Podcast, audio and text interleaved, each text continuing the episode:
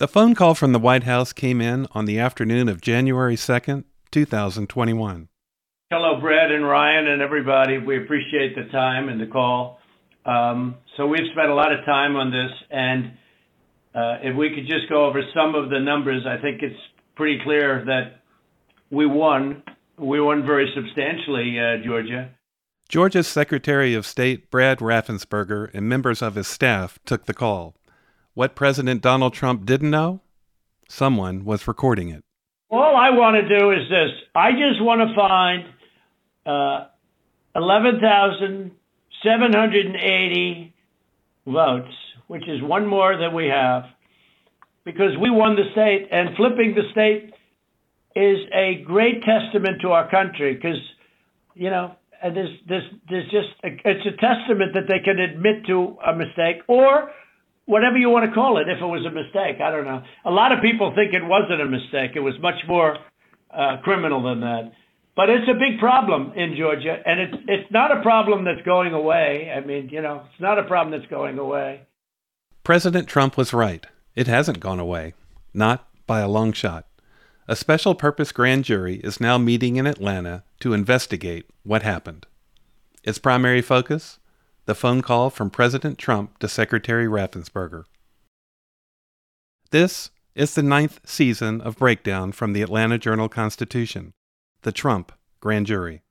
Trump is on record calling it a perfect phone call, but legal experts tell us the former president broke the law during the hour long conversation. Because the central question is one for the history books did the sitting president commit a crime during his call to Georgia?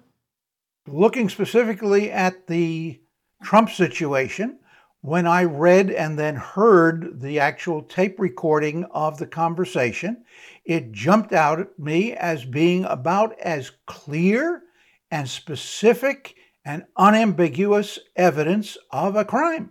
Others don't see it that way. I don't think that's a crime. It's only if you would use the interpretation that what he meant is unequivocal that what he meant in this phone call was, I want you to falsify the results. I'm not convinced that that's what he meant by that. I am not a Trump supporter. I am, I, I, you know, question 90% of what he did as the president. But I'm also not a supporter of the criminal justice system, you know, being the solution to all of the world's problems. In fact, it's a terrible way to solve most problems. We'll look at what criminal statutes may come into play and what evidence is needed to bring such charges in a court of law. We'll explore perhaps the most important and controversial question looming over this case Is there proof of criminal intent? The new district attorney in Fulton County is Fani Willis. She's the first woman to have the job. If you live in the free world and in a democracy, um, the first duty of the government is to keep people safe, which is why we have police officers and a district attorney's office.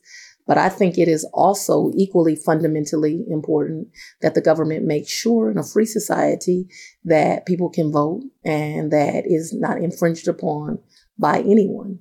And the allegations were, quite frankly, not civil wrongdoing, but a crime. And so everybody is equal before the law, no matter what position they hold, no matter how much wealth, no matter how poor they are, no matter how educated, no matter how uneducated. And so I don't see where I really had a choice. It was my duty and responsibility to take this undertaking on. Willis says it's full speed ahead with the special purpose grand jury, and she's bracing for potential protests. She also says, if warranted, she's ready to charge a former president. That's something that's never happened before.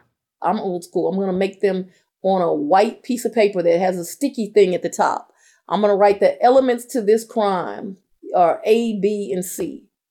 Do we have those elements? If so, what witness gives me fact A, fact B, and fact C? What document proves fact A, fact B, and fact C? If we can do that, I'm going to bring an indictment. I'm Bill Rankin, legal affairs reporter for the Atlanta Journal Constitution. And I'm senior reporter Tamar Hallerman. I covered the Trump presidency as the AJC's Washington correspondent. Now, Bill and I will follow every step of this extraordinary proceeding.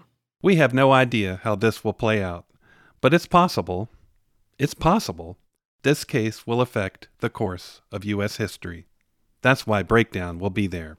And you're going to find that they are, which is totally illegal. It's it's it's more illegal for you than it is for them because you know what they did and you're not reporting it. That's a you know that's a criminal that's a criminal offense, and and you know you can't let that happen. That's that's a big risk to you and to Ryan, your lawyer. That's a big risk.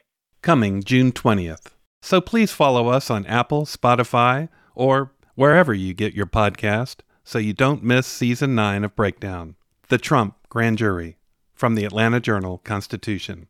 Hip hop is a product of black people, it's a product of black song and celebration. The Atlanta Journal Constitution presents Hip hop's most pulled elements are pulled from the South. a Southern hip hop story. We always go back to that moment of the Source Awards. Everybody wants your rhythm, but they don't want your blues. The biggest names in hip hop. Atlanta is still the mecca for hip hop. 50 years. No one can deny One film. the power of the South now. The South got something to say. Streaming now at ajc.com slash hip hop. The AJC's trusted veteran political voices, Greg Bluestein, Patricia Murphy, Tia Mitchell, and Bill Nigut, are the essential source for Georgia politics. The Atlanta Journal Constitution's Politically Georgia. Sign up for the newsletter, download the podcast, subscribe to the AJC.